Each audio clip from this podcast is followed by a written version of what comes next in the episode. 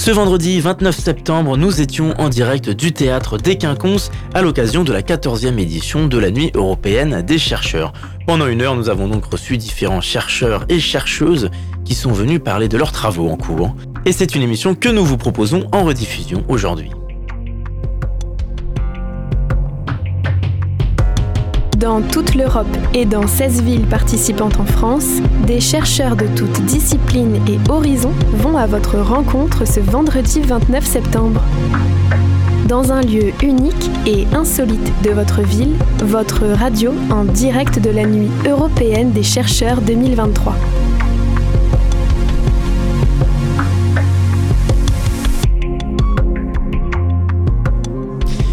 Bonjour à tous et bonjour à toutes. Nous sommes en direct du théâtre des Quinconces au Mans à l'occasion de la 14e édition de la Nuit européenne des chercheurs.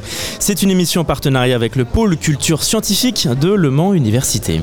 Cet événement est impulsé par la Commission européenne et représenté dans près de 200 villes européennes, dont 16 en France. Et comme tous les ans au Mans, la Nuit européenne des chercheurs est organisée par le pôle culture scientifique de Le Mans Université. L'événement permet donc au public de venir rencontrer, échanger, découvrir les travaux euh, de chercheurs, des scientifiques et en savoir plus surtout sur les métiers de la recherche. Et enfin, cette année, la thématique choisie pour cette nouvelle édition s'intitule Nos futurs.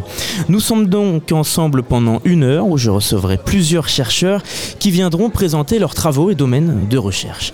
Au programme de cette émission, les voyages du tatou dans les sciences et par les mers. Quand je dis tatou, je parle de cet animal étrange et fascinant, avec sa carapace aux allures de dinosaure ou de peluche parfois. Nathalie Richard chercheuse au laboratoire Temos et elle viendra nous parler de ce travail de recherche. Autre sujet avec une de nos invités, comment réinventer l'autonomie matérielle des villes au travers des exemples des villes de Barcelone ou de Nantes. Et puis dans la deuxième partie de notre émission, nous parlerons aussi de l'intelligence artificielle et de réalité virtuelle au cœur de la santé des dents qu'on appelle aussi l'odontologie. Voilà pour le programme de cette heure passée ensemble. On démarre tout de suite avec notre premier invité les radios campus et les radios partenaires en direct pour la Nuit européenne des chercheurs.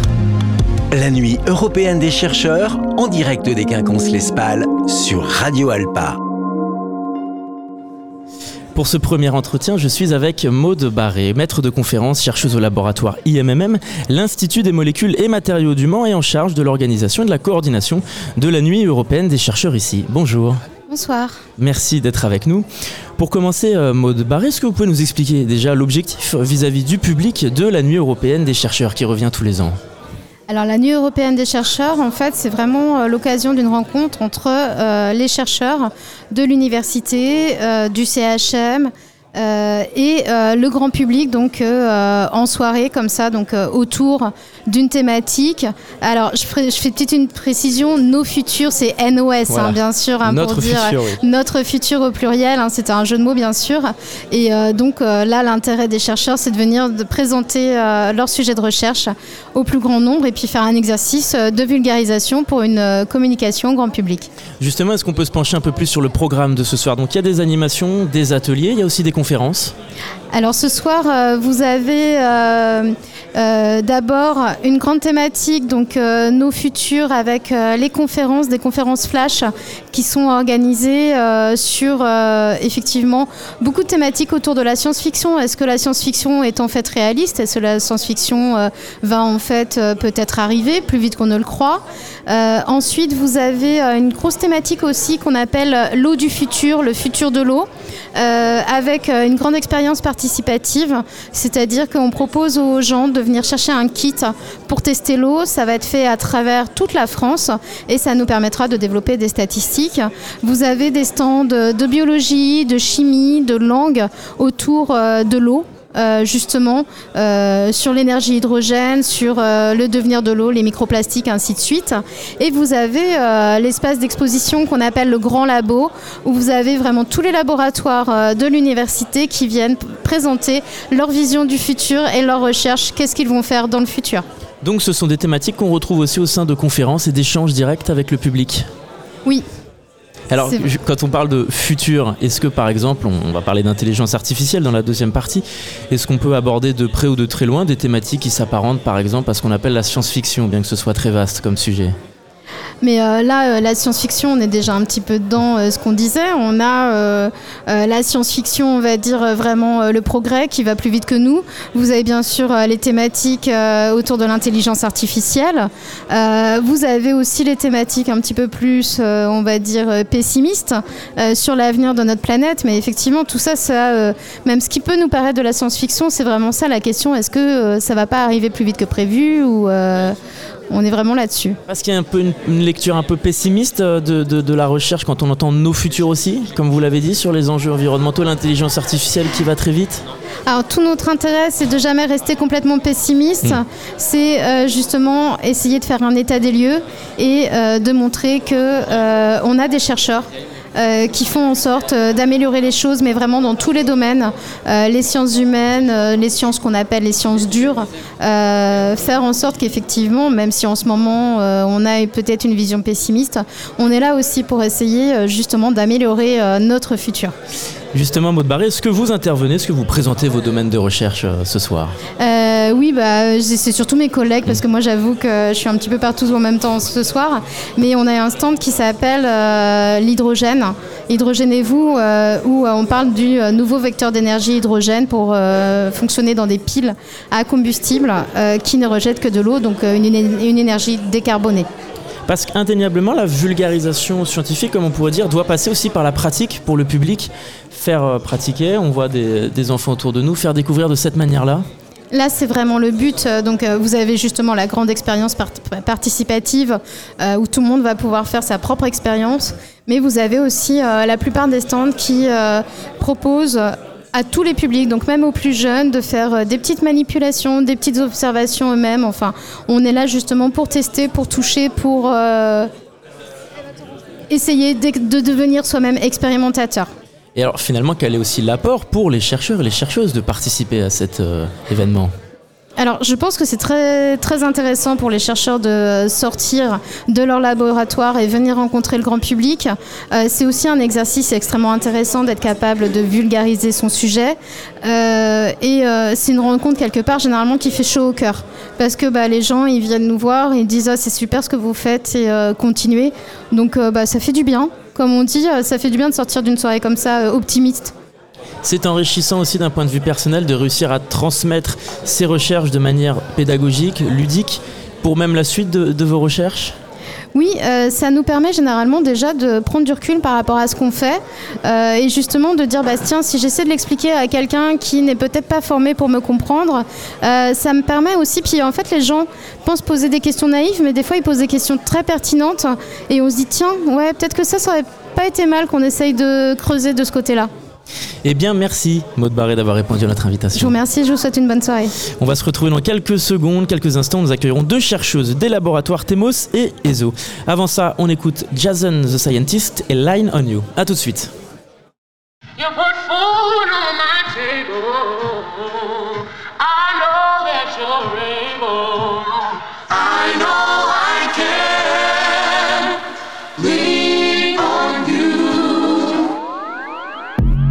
A water bearer, pouring light like Cordovera.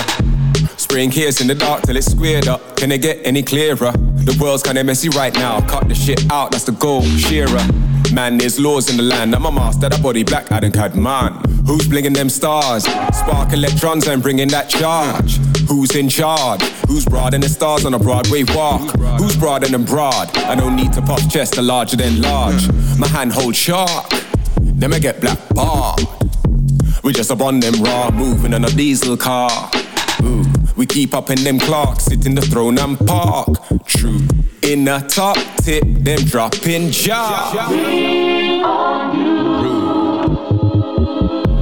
This is more than money, but we celebrate that. I'm a renegade black. No fraud, no copy, original done, can't denigrate that. We shine in sunny and kiss the ego with a list and smack. Who's bigger than stars on a Broadway walk? Who's bigger than those who go on large and enlarge? Who's bigger than your mind make a large mirage and a large space? That's us on awards. Who's bigger than? Who's bigger than broad? Who's broader? Who's broader than large? Who's larger? Tell me who's larger than stars? Who's bigger than you? Who's bigger than Jah? Tell me.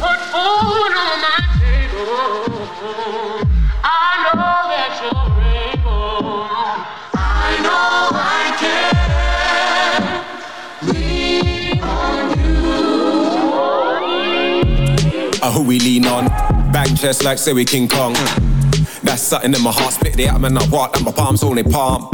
Blazing sun all day. Stop your talk, we don't need no shade. How we do, just stepping our way while we hail Yahweh and the all all day. We need to wait, juice pump bass. This is big, B-I-G and V, what juice pump bass. Define the talk, make lines fart that made the master make collage. Paused. The lion's claw came out the past, they bark, but backing back fast. One question to ask in past while we're laughing hard. Who's bigger than broad? Who's bigger than? Who's bigger than broad? Who's broader? Who's broader than large? Who's larger? Who's larger than stars? Who's bigger than you? Who's bigger than Jar?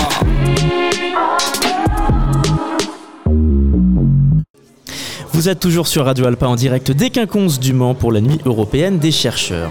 Dans cette nouvelle partie d'émission, je reçois deux chercheuses. Nathalie Richard, chercheuse au laboratoire Temos, Temps Monde et Société. euh, et également Solène Tixadou, doctorante au laboratoire ESO, Espace et Société. Bonjour à vous deux. Bonjour. Merci d'avoir répondu à notre invitation. Nathalie Richard, je me tourne vers vous pour commencer. Votre travail de recherche est mené dans le cadre d'un projet européen, Skikomove, et vous avez publié une étude, Les voyages du tatou dans les sciences et par les mers. Donc dans les réserves du musée vert du Mans, on peut trouver cet animal euh, étrange qui suscite euh, souvent la fascination. Ce petit mammifère avec sa carapace qui est très différent des animaux européens a été découvert en Amérique il y a plusieurs siècles et il a suscité tout de suite la curiosité. Pour commencer, Nathalie Richard, sur quoi portent vos travaux de recherche à ce sujet Si on peut expliquer un peu ça aux auditeurs? Oui, donc euh, mes recherches portent sur l'histoire des sciences et je m'intéresse donc à ces objets qui sont dans les musées de sciences euh, pour ceux qui peuvent nous dire de l'histoire des sciences et des raisons qui font qu'ils ont été euh, collectionnés, mis en série et conservés dans, dans les musées, souvent pour être étudiés par les scientifiques. Et donc au travers de cet animal, il y a quelque chose de, de particulier observé sur l'évolution de la société, sur une lecture à avoir, sur le tatou? À partir de cet animal, on peut, on peut raconter beaucoup d'histoires. hein. donc c'est ça qui est intéressant avec, euh, avec cet animal. Euh, il, comme vous l'avez dit, euh, il est découvert avec la découverte de- des Amériques. Et c'est un animal euh, très étrange euh, qui ressemble un peu au pangolin dont on a beaucoup parlé euh, ces, ces dernières années. Une tortue mammifère. Voilà, qui, donc un mammifère mais avec une carapace, ce qui suscite beaucoup de curiosité, qui renforce l'idée que ce monde de l'autre côté de l'Atlantique est un monde dont la nature est tout à fait différente de celle de l'Europe et extraordinaire. Et du coup, cet objet, euh, enfin cet animal, euh, va euh, faire l'objet de, de- pratiques de collection. Et dans tous les cabinets de curiosité, qui étaient les collections de, de l'époque moderne, on a des tatous. Une des raisons, c'est que la carapace est facile à, à transporter. Est-ce que c'est un animal qui a pu avoir différentes interprétations, voire croyances au fil de l'histoire et des cultures?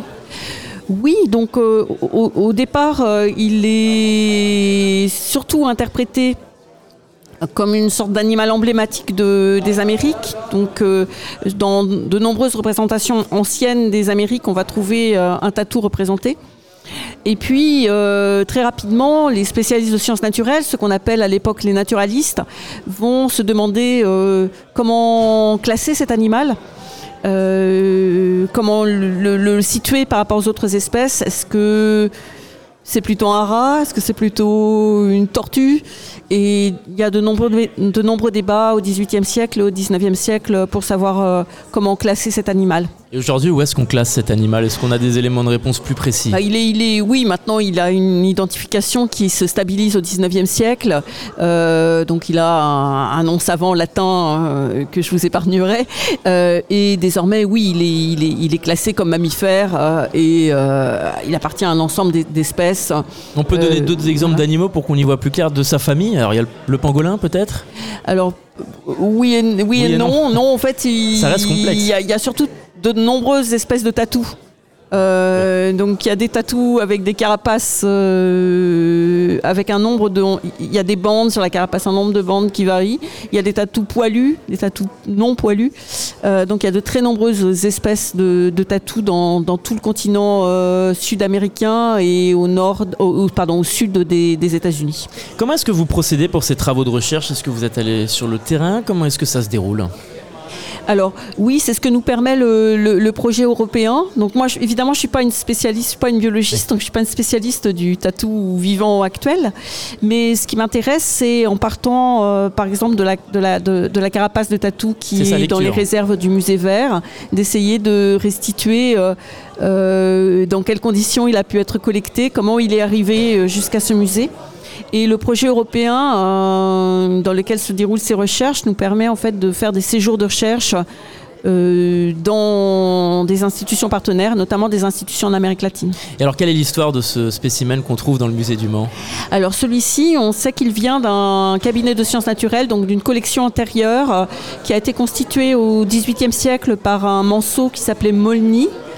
à la mort de Molny, cette collection a été vendue au musée du Mans. Donc euh, c'est un objet qui faisait partie d'une collection ancienne et qui est arrivé dans les collections actuelles du musée vert euh, au début du 19e siècle. en revanche, on ne sait pas précisément comment il est arrivé dans cette collection ancienne. Vous disiez justement que votre travail se penche sur l'histoire, vous n'êtes pas biologiste, mais est-ce que vous travaillez justement avec des spécialistes, des chercheurs sur la faune pour euh, comprendre davantage cet animal et même ensuite pour travailler sur les lectures historiques qu'on peut avoir de lui? Alors, dans le projet européen, nous avons des équipes de, chercheurs qui travaillent avec ces collections anciennes.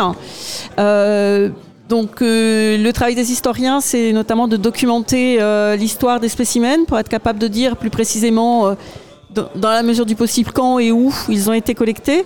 Et ensuite, ces spécimens, peuvent être réinterprétés, réanalysés dans des cadres contemporains euh, pour des études, par exemple, génétiques, de génétique des populations. Donc, on fait des analyses ADN pour savoir comment étaient constituées anciennement les populations, quelles différences on peut voir actuellement euh, sur la composition des populations. Et puis également euh, sur la biodiversité, puisque dans, il y a plusieurs espèces de tatous. Certaines sont en voie d'extinction, d'autres sont plutôt pullulent un peu. Donc, il y, a une grande diversité de, de situations. Et donc, on peut comparer aussi avec euh, les, données qu'on peut en plus anciennes pour essayer de, comparer ou d'évaluer l'évolution des populations. Alors j'ai cru comprendre dans vos travaux de recherche qu'il y avait une allusion à certains de ses ancêtres aussi, notamment euh, le glyptodon, donc qui était un, tatou euh, gigantesque, un géant gigantesque qui a disparu il y a environ 10 000 ans. On peut le trouver facilement dans des documentaires animaliers préhistoriques. Vous travaillez un peu là-dessus aussi? Alors mes domaines sont plus euh, l'histoire de la paléontologie et de la préhistoire. Donc effectivement, je, je connais mieux d'une certaine manière le glyptodon que, que le, tatou euh, vivant. Donc effectivement, au moment où, où, se déroulent les débats pour savoir comment identifier cet animal euh, étrange, surtout à la fin du XVIIIe siècle et au début du XIXe siècle, au même moment, on découvre des ossements d'un animal disparu, gigantesque. Hein. Un tatou, ça a la taille d'un lapin, on va dire, et le glyptodonce à la taille d'une petite voiture. Donc, euh, et euh, ces restes d'animaux gigantesques vont être euh, finalement comparés par des anatomistes aux tatous actuels. Et c'est par ce biais-là qu'on va reconstituer cet animal préhistorique. Euh, avec cette énorme carapace. Euh, on a mis du temps d'ailleurs à identifier comme un animal préhistorique euh, dans sa, découverte au 19e siècle. Alors c'est surtout qu'on a eu du, on a mis beaucoup de temps à connecter différentes, différentes pièces du squelette parce qu'on trouvait des, ossements qui ressemblaient un peu à une grosse vache et puis des c'est difficile à décrire à, l'oral, mais des, des, éléments fossiles qui, qui, sont en fait des éléments de carapace, mais qui ressemblent un peu à des écailles de carapace. Et on n'arrivait pas à connecter la carapace avec euh, l'animal, donc ça a pris un certain temps. Et c'est par comparaison avec le, le tatou qu'on a fini par euh, mettre ensemble ces différents vestiges fossiles. Et eh bien maintenant, je me tourne vers vous, Solène Tixadou. Donc vous êtes euh, doctorante au laboratoire ESO, Espace et Société, et votre thèse s'intitule Villes fabricantes et Fab Cities, réinventer l'autonomie matérielle des villes et la gouvernance locale. Et vous faites une analyse croisée des villes de Barcelone, Hambourg et Nantes. Alors on va d'abord parler de cette question de l'autonomie matérielle des villes, puisqu'après on se penchera davantage sur la, deuxième question, la gouvernance locale et les collectivités que vous abordez. Pour commencer, quelle est l'intention de ce travail de recherche qui questionne sur une nouvelle, sur une certaine autonomie des métropoles et des grandes villes Euh, oui, tout à fait. Euh, je, pars souvent de, mon CV pour expliquer comment j'ai abouti à ce sujet. Euh, j'ai d'abord travaillé dans les jeux de société. J'ai travaillé sur des créations de jeux. J'ai été en lien avec des usines en Chine, avec des petits magasins indépendants aux États-Unis, avec des auteurs de jeux. Et je me suis dit que c'était assez incroyable qu'on ne sache pas à quel point des objets du quotidien étaient en fait inscrits dans des systèmes absolument mondialisé euh, de, production. Et euh, j'ai découvert que des villes cherchaient à, relocaliser pardon, euh, ces systèmes de production et à en fait reprendre le contrôle, reprendre le pouvoir sur les biens matériels qui nous entourent. Ça peut être des biens matériels qui sont absolument essentiels à notre vie. ça peut être des biens de divertissement, tel un jeu de société. C'est vrai qu'il convient de définir le thème matériel qui peut être assez vaste. Tout à fait. Alors, euh, quand on parle de production en ville, par exemple, on peut souvent parler euh, de l'agriculture urbaine, on peut parler de la production d'énergie en ville, et euh, on parle parfois un petit peu moins de la production de biens matériels. C'est un terme générique, hein. tout ce qui nous entoure peut être considéré comme un bien matériel, une chaise, un peigne, de la petite électronique, de l'électroménager, etc. et donc certaines villes font le pari de pas uniquement travailler sur un peu plus d'agriculture urbaine, un peu plus d'énergie locale, etc.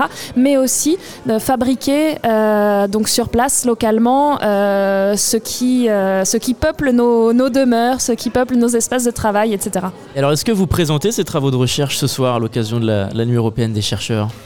Euh, oui et non. Euh, je, ferai peut-être une petite allusion à la fin de, la conférence flash que je donne à 21h où euh, je m'intéresse à quelque chose un peu annexe. Il y a beaucoup d'œuvres de la littérature, mais surtout du cinéma, qui sont des œuvres cyberpunk, qui présentent des villes du futur avec un angle particulier, du point de vue des techniques, des techniques qui peuvent être vues comme de façon très dystopique. Et je m'intéresse au fait de savoir si ces villes cyberpunk sont euh, réalistes ou non. Et donc, euh, matériellement, sont-elles réalistes? C'est-à-dire finalement cyberpunk? Alors, le, je vais pas imager ça. le, cyberpunk, c'est euh, c'est un terme qui est né au début des années 80. Euh, c'est euh, l'union de, de ce mot cyber qui fait référence à tout ce qui est technologie et surtout haute technologie, high-tech, et les mouvements punk, des mouvements de contestation, des mouvements de contre-culture, des mouvements de révolte, on pense à de la violence, etc. Et en fait, c'est une vision, c'est une branche de la science-fiction, déjà, il faut le savoir, et c'est une vision du monde euh, du futur assez déchanté, très critique, où euh, on a paradoxalement une high-tech, beaucoup de technologies qui, qui, entourent les hommes au quotidien, mais une euh, low life, une vie humaine qui est dégradée, une vie humaine qui est matériellement parfois difficile et qui surtout socialement est fortement dégradée avec donc des émeutes, de la violence, la ségrégation sociale, spatiale, des villes tentaculaires, etc. Et donc quel est votre regard sur les villes que vous analysez, Barcelone, Hambourg et Nantes alors, ces villes euh, sont très intéressantes parce que euh, alors, ce, Barcelone et Hambourg euh, en particulier font partie du réseau des Fab Cities. C'est au cœur de ma thèse. ce sont des villes qui ont fait ce pari de relocaliser la production matérielle. Le fait est que la Fab City vient plus ou moins de la Smart City. Euh, une ville qui pense, qui est très, ce qu'on pourrait appeler aujourd'hui technosolutionniste, euh, qui pense que par la technologie, on améliorera euh, la vie humaine, on réglera énormément de problèmes. La Fab City pense les choses de façon un peu différente. Et donc toute ma question, c'est de savoir si matériellement c'est possible. Il y a plein de, de questions, de, par exemple, d'épuisement des ressources. si les applications et nos téléphones portables permettent de résoudre sur place des problèmes, mais que nous ne sommes plus à l'avenir capables de fabriquer euh, ces téléphones portables et ces applications, euh, qu'en sera-t-il? Donc euh, c'est pour voir en fait si, ces, si, ces, problématiques sont présentes dans ces villes et comment est-ce qu'elles s'en sortent. Nathalie Richard, j'ai oublié de vous demander, qu'est-ce que vous vous présentez, de quelle manière vous présentez vos recherches sur le tatou et, et, son histoire ce soir au sein de la nuit des chercheurs? Oui, donc on a prévu un jeu pour les enfants où on essaye de leur faire deviner le nom de cet animal qu'ils n'ont pas vu la plupart du temps, on leur explique d'où il vient, où on peut le voir au Mans. Et à partir de là, euh, euh, on leur présente le, projet, le projet européen, le cadre européen dans lequel on, réalise cette recherche. Parce que les animaux et la recherche sur la faune, c'est toujours très populaire auprès des plus jeunes. Surtout, c'est un élément facile à vulgariser et à expliquer de manière ludique. Oui, oui, oui, oui, oui. Donc, euh, effectivement, on peut, en partant du tatou, raconter une partie de la recherche qu'on fait dans le cadre du projet Psychomove. Évidemment, le projet, lui, il est plus large que seulement l'histoire du tatou. Il porte sur les collections des musées de sciences et sur la manière dont les spécimens euh, circulent entre ces collections, arrivent dans les musées, sur les conditions de collecte, sur les personnes qui ont collecté et sur les raisons scientifiques également qui ont justifié euh, cette collecte et cette euh, circulation de, de spécimens. Eh bien, merci beaucoup à vous deux d'avoir répondu à notre invitation. Merci. Merci. Nathalie Richard, vous êtes chercheuse au laboratoire TEMOS, temps monde et société, et Solène Tixadou, doctorante, chercheuse au laboratoire ESO, espace et société. On va se retrouver dans quelques instants. Avant ça, on écoute Neuron Glitter de Annie Lane.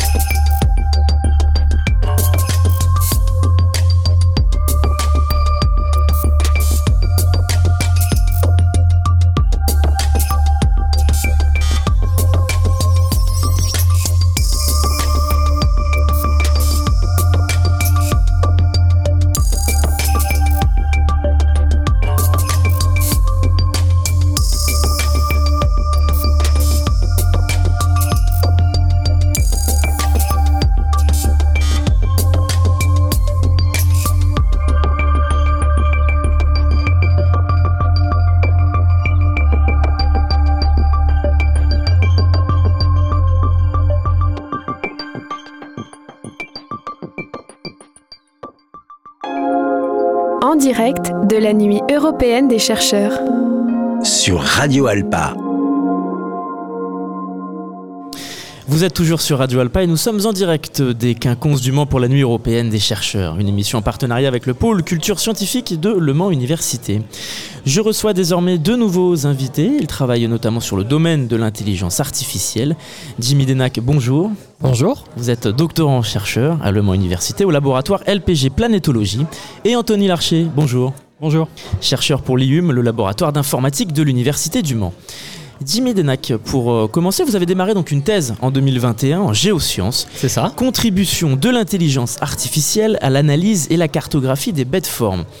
Et vous étudiez donc ce qu'on appelle des bêtes formes, en particulier les bêtes formes éoliens. Elles en résultent de l'action du vent, principalement dans les déserts et les zones côtières. Alors avant de se pencher en détail euh, sur vos travaux de recherche, il convient d'expliquer au, plus vite euh, à nos auditeurs, à nos auditrices qui nous écoutent, ce que signifie déjà le, le terme bête forme. Alors les bêtes formes, le ce que ça veut dire vraiment, c'est des, euh, objets qui sont formés par euh, l'écoulement d'un fluide. Donc ça peut être de l'eau, ça peut être du vent, ça peut être de la glace sur de long terme, euh, de longue période géologique. Et ces motifs sont périodiques, c'est-à-dire qu'ils se répètent dans l'espace et dans le temps. Et ces bêtes formes, en fait, on en a tous déjà vu au moins une seule fois dans notre vie. Par exemple, en allant sur la plage, vous pouvez avoir des euh, petites rides de sable. Ces petites rides de sable sont considérées comme des bêtes formes. Et ça peut aller jusqu'à des échelles beaucoup plus, beaucoup plus importantes, à l'échelle des, euh, des méga-dunes dans les, euh, dans les déserts éoliens sur, sur Terre ou sur d'autres planètes du système solaire. Alors, est-ce que vos domaines de recherche se portent sur une zone géographique en particulier, sur une matière même en particulier? L'univers. Non, je rigole. Euh, moi, je m'intéresse beaucoup euh, aux dunes éoliennes. Alors, je, en ce moment, j'étudie et j'analyse les, euh, les, les, déserts, des déserts entiers euh, à différentes échelles d'observation. Et euh, je m'intéresse beaucoup au désert de Roubalkali et du désert de Namibie. Alors Namibie, ben, en Namibie et Roubalkali en Arabie Saoudite, parce qu'il y a des motifs, il y a des formes et des tailles variées de dunes qui sont très intéressantes pour, euh, pour ma recherche. Alors justement, de quelle manière vous procédez sur le terrain? Comment est-ce que ça se déroule? Alors, malheureusement, je ne vais pas sur le terrain. J'utilise l'intelligence artificielle entre guillemets, pour aller sur le terrain. Euh, donc, euh, l'étude des bêtes formes est très importante. L'étude des dunes est très importante euh, car c'est en fait le, marqueur. Des, ça va être le témoin, le marqueur des fluides. C'est ce qui va rester quand un fluide va passer et connaître la forme, la taille, les espacements et plein d'autres paramètres de, euh, ces dunes, de ces bêtes formes, eh c'est pouvoir remonter en fait au processus mécanique, au processus qui a créé euh, ces bêtes formes, donc au fluide. Donc l'intérêt d'étudier ces, euh, ces objets, c'est de connaître comment va fonctionner le fluide, comment va, va, circuler le fluide sur une planète, et on pourrait se servir en fait de ces objets comme analogue pour comprendre la dynamique atmosphérique de d'autres planètes du système solaire, par exemple. Sur Mars, on a beaucoup de données, il y a de très très belles photos, mais il n'y a pas aujourd'hui en fait une, euh, de données qui couvrent, euh, de données de très haute résolution qui couvrent en fait euh, toute la planète, nous permettant d'étudier toute la dynamique atmosphérique par exemple d'une planète, de la planète Mars. Donc on pourrait se servir en fait des analogues, donc des témoins, des, des, témoins jumeaux en fait, des dunes sur Terre pour comprendre comment fonctionne mais déjà l'atmosphère terrestre parce que on sait beaucoup de choses, mais on ne connaît pas non plus tout, euh, tout ce qui se passe et comment les processus mécaniques euh, régissent, la, régissent sur Terre et euh, les processus atmosphériques extraterrestres. Donc j'utilise l'intelligence artificielle pour ça. Et donc cette forme d'intelligence artificielle modifie et bouleverse selon vous cette façon de, de, rechercher? Est-ce qu'elle deviendra aussi un élément et un vecteur indispensable? Modifie, oui, j'ose même dire jusqu'à quand même bouleverse parce que ben, pour euh, remonter à ces processus, ça nécessite en fait de cartographier les objets. Sauf que cartographier les objets, actuellement, il y a des processus automatiques qui marchent très bien, mais qui localisent en fait certaines dunes, certaines formes qui peuvent être plus ou moins simples, à des petites échelles spatiales. Et euh, la cartographie, si elle n'est pas automatisée, par des logiciels par exemple, eh bien, elle se fait manuellement. Ça peut être très long, très complexe, et des sources de fatigue bien sûr. Donc pour ça, on utilise l'intelligence artificielle pour pouvoir en fait cartographier toutes les caractéristiques des dunes à l'échelle euh, d'un champ de dunes, à l'échelle d'un désert ou à l'échelle même d'une planète. Ce qui est mon cas. Alors je ne fais pas toute la planète pour le moment, je m'occupe des déserts que j'ai cités au départ. Et, euh, euh, et, ça, va, ça va très vite. Et du coup, c'est en termes de, bouleversement, justement, c'est en termes de précision, de temps. Et puis voilà. Alors Anthony Larcher, je me tourne vers vous. Donc vous êtes chercheur pour le laboratoire d'informatique de Le Mans Université et vous travaillez sur l'intelligence artificielle également, mais principalement sur la parole, surtout comment différencier de nos vraies voix avec les voix produites en intelligence artificielle qu'on appelle aussi des deepfakes? On en entend de plus en plus parler. Expliquez-nous en quoi consistent ces travaux de recherche. Alors actuellement, en fait, on travaille euh, sur un peu tous les aspects de la parole et notamment dans les thématiques intéressantes, il y a, euh, on a des machines maintenant qui sont capables de synthétiser de la voix, donc de faire des fausses voix. On peut maintenant changer la voix de quelqu'un, c'est-à-dire qu'on m'enregistre et puis on demande à ce que ça soit euh, la voix de Donald Trump, par exemple. Donc on a des collègues qui font ça juste à côté et la machine va faire une voix où ça sera là le texte que j'ai prononcé, mais avec la voix de quelqu'un d'autre.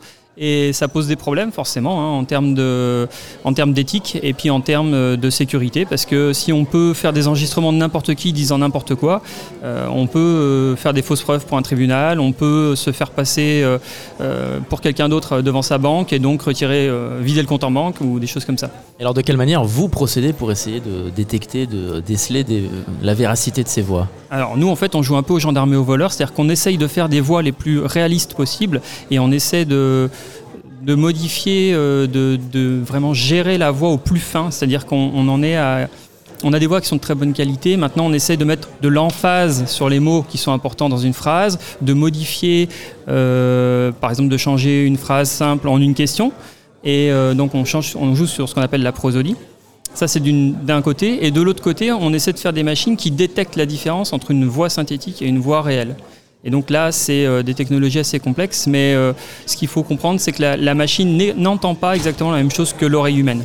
Et donc on joue sur ces aspects. Parce que ce soir, vous présentez au public une animation donc de conversion de voix avec une machine qui reproduit la voix de quelqu'un. Expliquez-nous cette expérience. Voilà, c'est ça. Donc euh, ce qu'on fait, c'est qu'on prend, on enregistre une personne qui prononce un texte et on donne le texte à la... Enfin, pardon, on prend un texte qu'on veut prononcer et puis on prend un échantillon de voix de la personne qui prononce absolument n'importe quoi, et la machine va mélanger les deux pour prendre la voix et remettre le texte qu'on a voulu dedans. Donc si on prend euh, un échantillon de la voix d'Emmanuel Macron, eh ben, on aura un discours d'Emmanuel Macron avec le texte qu'on a choisi. Est-ce que vous ne craignez pas que l'intelligence artificielle dépasse euh, la recherche Parfois que le processus que vous mettez en place de reconnaissance de voix soit contraint de faire face à une remise en cause, une évolution perpétuelle parce que les deepfakes iraient plus vite? Si, alors c'est pour ça qu'on travaille sur les deux, parce qu'on ne peut pas travailler sur l'un sans être au courant de ce qui se fait au plus près de la recherche dans l'autre. Donc on est obligé toujours de faire la course dans les deux sens, donc on est un peu, euh, on devient un peu fou là-dedans. Euh, mais si on ne le faisait pas, ça veut dire qu'on laisse une partie de la technologie qu'on ne va pas être capable, nous, de maîtriser. Mmh. Et il y a des enjeux de sécurité derrière euh, assez évidents.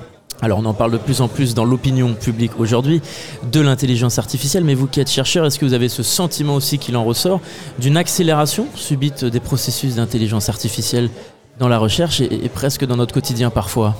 Alors oui, il y a eu une accélération. Pour nous, elle n'est pas très très récente, c'est-à-dire qu'elle a une quinzaine d'années. Depuis 15 ans, on est sur, euh, c'est vraiment une exponentielle. On en train de, la recherche explose simplement parce que comme les technologies marchent bien, il y a des investissements, il y a de plus en plus de recherches et donc euh, on a une accélération euh, effrénée. Vous êtes de cet avis, vous qui êtes euh, chercheur aussi, avec ces, outils d'intelligence artificielle, qu'il y a une accélération qui, n'avait pas forcément lieu il y a plusieurs années, que ça va plus vite aujourd'hui dans le développement de l'intelligence artificielle et son apport?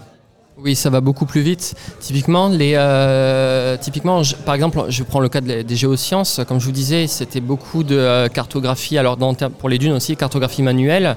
et ce qui manquait, ce qui, ce qui manquait, ce qui manque encore aujourd'hui, parce que euh, ça arrive progressivement, mais rapidement quand même, euh, l'intelligence artificielle dans les géosciences, c'est les bases de données.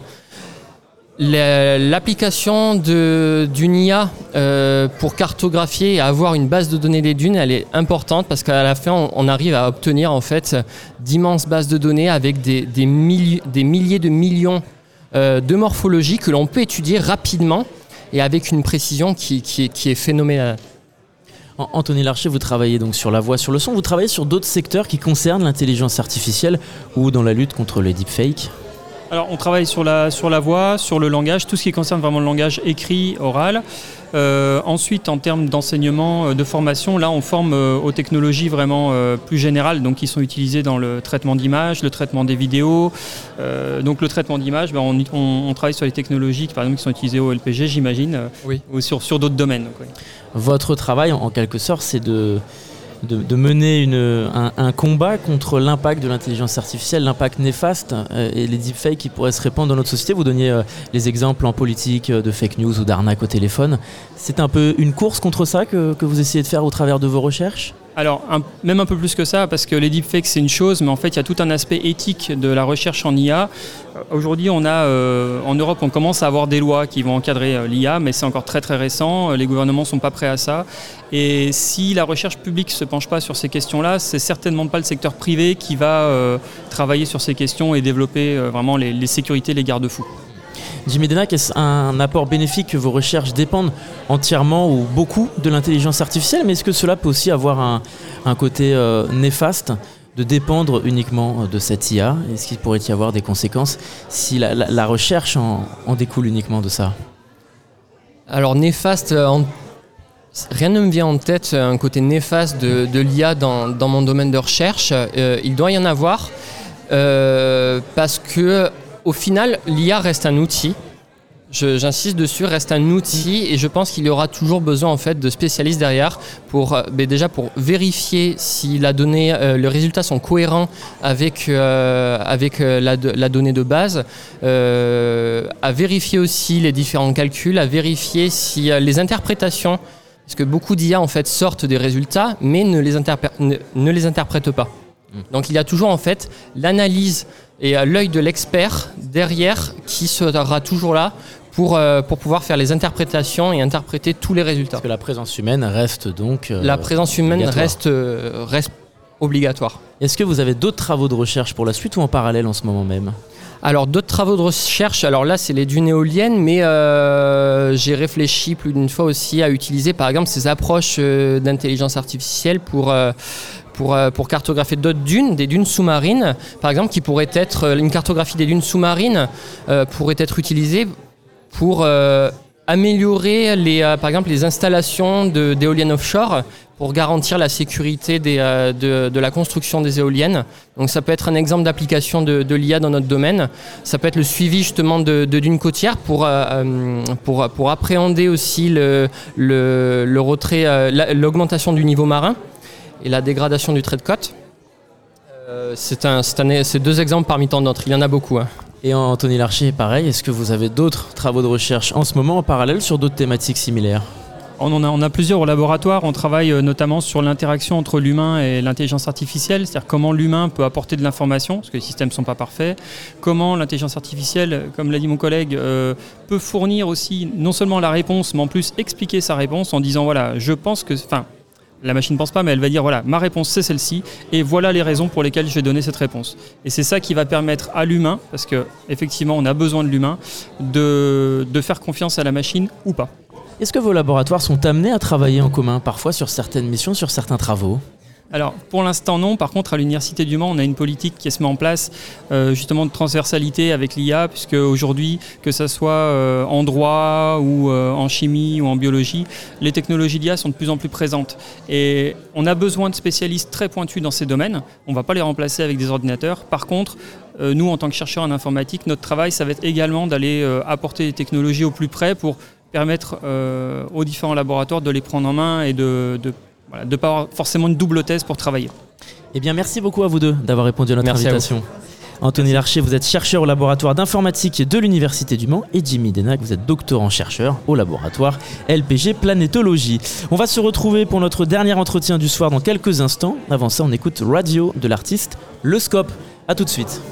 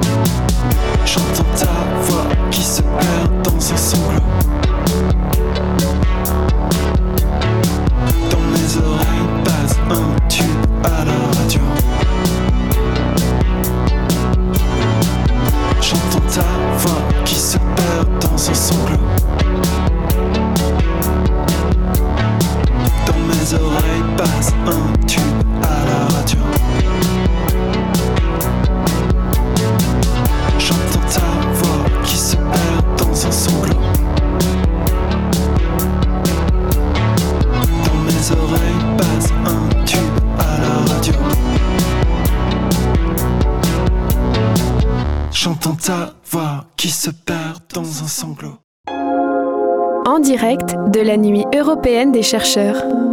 Sur Radio Alpa. Vous êtes toujours sur Radio Alpa et nous sommes en direct de la Nuit européenne des chercheurs au Quinconce du Mans. Dans cette dernière partie d'émission, nous allons parler de réalité virtuelle et je reçois Valériane Loison, doctorante en sciences de l'information au laboratoire CREN, le centre de recherche en éducation de Nantes. Bonjour. Bonjour. Merci d'être avec nous. Donc vous travaillez sur le programme Evago, environnement euh, virtuel pour l'apprentissage du geste en odontologie. Il porte donc sur l'usage de la réalité virtuelle pour l'apprentissage du geste dans le cadre de formation en chirurgie dentaire. Pour commencer, est-ce que vous pouvez nous, présenter plus en détail euh, ces travaux de recherche? Donc, euh, je, je m'intéresse à la manière dont on, les apports de la réalité virtuelle, la manière dont on utilise la réalité virtuelle et euh, dont on s'approprie la réalité virtuelle dans une formation. C'est-à-dire notamment à la place de l'enseignant et à la place de l'étudiant dans cette relation entre ben, l'enseignant, l'étudiant et la réalité virtuelle comme outil dans la classe. On a parlé d'intelligence artificielle pendant un bon moment sur le plateau juste avant. Comment définir, et à proprement parler, le terme de, réalité virtuelle finalement Donc la réalité virtuelle, c'est euh, un monde virtuel qui est créé numériquement, euh, avec lequel on peut interagir avec des objets 3D. Et euh, on peut utiliser différents équipements. Ça peut être visuel avec un casque de réalité virtuelle. Ça peut être, on a un, interface à retour d'effort comme votre manette de PlayStation qui vibre. Ça peut être aussi des sons, par exemple. Vous avez présenté rapidement donc ces, domaines de recherche. De quelle manière vous procédez concrètement sur cette réalité virtuelle et par rapport à ce, terme de chirurgie dentaire? Euh, donc, dans le cadre du projet de recherche, il y a plusieurs laboratoires qui interviennent. Il y a des parties de recherche qui sont sur l'informatique, c'est-à-dire les fonctionnalités euh, propres du simulateur qui utilise la réalité virtuelle. Moi, je m'intéresse plus à la partie euh, sciences humaines et donc on utilise des enquêtes auprès des étudiants et des enseignants, savoir ce qu'ils pensent de, de bah, l'utilisation d'un casque dans leur dans leur euh, cursus de formation. Donc c'est une approche assez sociologique Complètement. Vous étudiez le, comportement et comment les gens se positionnent par rapport à ces questions de réalité virtuelle. Quelles sont vos observations là-dessus Sur les différentes générations, par exemple? Est-ce qu'il y a des choses qui en ressortent? Euh, c'est très variable finalement. Euh, du point de vue génération, pas forcément. Il y a des enseignants qui sont très intéressés pour l'utiliser, des étudiants beaucoup moins et inversement. Finalement, c'est pas très générationnel. Euh, c'est plus par rapport à la manière dont se positionne la personne par rapport à la réalité virtuelle, les représentations, son, contact avec la réalité virtuelle dans sa vie, son expérience. Vous travaillez également avec des entreprises qui travaillent sur la réalité virtuelle. Est-ce que vous avez un regard là-dessus? Euh, tout à fait, dans le projet dans lequel je, m'inscris, on travaille avec un partenaire qui s'appelle HRV Simulation et qui commercialise le simulateur euh, de réalité virtuelle qu'on utilise. Donc on a un regard un peu là-dessus. Et qu'est-ce qu'il en ressort euh, selon vous chez ces professionnels Comment eux perçoivent cette réalité virtuelle, cet élément nouveau dans le, quotidien et dans le travail? Donc par exemple les, professionnels enseignants par exemple? C'est très variable également. on a des enseignants qui sont qui ont très envie de l'utiliser, qui sont très proactifs, euh, qui voient un intérêt, et d'autres qui, qui, ont, qui, qui, peuvent exprimer des peurs, euh, que, ça bouleverse complètement leur, euh, leur manière d'enseigner. Le temps technique aussi que ça impose d'utiliser un casque de réalité virtuelle. Enfin, il y a différentes. C'est un projet de recherche qui dure combien de temps? Est-ce que vous avez des échéances par rapport à ça? Est-ce que vous avez un, agenda et des choses qui vous attendent? Euh, tout à fait. Euh, donc le, projet a commencé en février 2022, il me semble, et se terminera fin 2025. Euh, ma thèse a débuté en octobre 2022 et se terminera en septembre 2025. Donc on a, on a des échéances en termes de durée de projet. Et alors, est-ce qu'il est possible de faire des différences, de faire des parallèles avec l'intelligence artificielle? Est-ce que vous travaillez là-dessus? Est-ce que vous avez des observations aussi sur ces deux notions? C'est pas trop ma partie, j'avoue. Euh, on en entend parler. Je pense que ça peut être des choses qui peuvent arriver euh, par la suite, peut-être dans les perspectives, mais c'est plus de du point de vue informatique.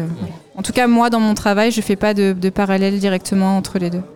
Vous avez des travaux de recherche en parallèle ou pour la suite euh, sur la réalité virtuelle ou sur d'autres choses, vous qui travaillez sur les sciences humaines? Euh, oui, je pense que j'aimerais continuer à travailler sur la réalité virtuelle. Je pense que c'est un sujet qui est encore, euh, en tout cas dans ce que j'ai lu, lu aussi et ce que je, vois souvent en conférence, c'est que c'est encore très peu exploité. Il y a aussi tout un monde autour de la réalité virtuelle. Il y a la réalité augmentée. Il y a aussi le métaverse qui m'intéresse et de savoir comment ça pourrait intégrer notre société. Le métaverse, on peut expliquer un peu aux auditeurs auditeurs rapidement ce que ça concerne? Euh, le métaverse, c'est euh, le fait euh, d'être immergé dans un monde virtuel avec le casque, par exemple. mais on, est plusieurs, en fait. On peut être instantanément connecté à plusieurs avec un casque de réalité virtuelle et on peut se parler dans un salon virtuel. En fin de compte, Valériane Loison, vos domaines de recherche se concentrent beaucoup sur les comportements humains par rapport aux nouvelles technologies et au siècle futur, nos futurs? Euh, tout à fait, voilà, le comportement humain par rapport, euh, comment se comporte un individu par rapport aux nouvelles technologies et donc euh, notamment la réalité virtuelle. Et donc, est-ce que vous expérimentez ça ce soir? Est-ce que vous présentez ça ce soir? De quelle manière? Alors oui, à mon niveau ce soir, j'ai amené un petit casque de réalité virtuelle. Bon, j'avais pas emmené la, console de jeu qui allait avec, mais voilà, je présente pour voir un peu à quoi ça ressemble. Et, et j'essaye aussi de de montrer que la réalité virtuelle c'est pas de la magie, que c'est de la science avant tout. Et donc je propose par exemple, de, enfin je montre comment on construit un casque de réalité virtuelle, le principe scientifique avec la, notion de stéréoscopie par exemple. Et, voilà, je construis des petits casques de réalité virtuelle en carton et on peut le faire simplement chez, chez vous. Parce que la réalité virtuelle, c'est quelque chose de très populaire finalement chez le jeune public aujourd'hui, surtout qui est facile à exprimer d'une façon pédagogique et ludique. C'est populaire. Euh, après, je ne l'ai pas mesuré, hein, mais euh, c'est pas utilisé de la même manière à tous les niveaux. Euh, il y en a peut-être qui sont, qui l'ont. La majorité, en tout cas, des personnes que je rencontre me disent l'avoir utilisé avec les jeux vidéo, notamment. ça intrigue en tout cas, mais vu que c'est aussi un coût. le casque de réalité virtuelle notamment, et eh ben c'est pas tout le monde n'a pas forcément encore testé. Donc il y a aussi des personnes qui viennent pour essayer de découvrir aussi ce que c'est et de tester les équipements. Eh bien, merci Valériane Loison d'avoir répondu à notre invitation. Merci. Vous êtes doctorante en sciences de l'information et de la communication, chercheuse au laboratoire pour le Centre de recherche en éducation de Nantes. En direct de la nuit européenne des chercheurs. Sur Radio Alpa. Eh bien, c'est la fin de cette émission. Nous étions en direct des Quinconces à l'occasion de la 14e édition de la Nuit européenne des chercheurs. Je remercie les membres du pôle culture scientifique, Morgane Livet, pour le rapport dans la préparation de cette émission. Je remercie également nos invités d'avoir pris de leur temps pour venir sur notre antenne. Merci à Romain Alinan pour la réalisation technique de cette émission.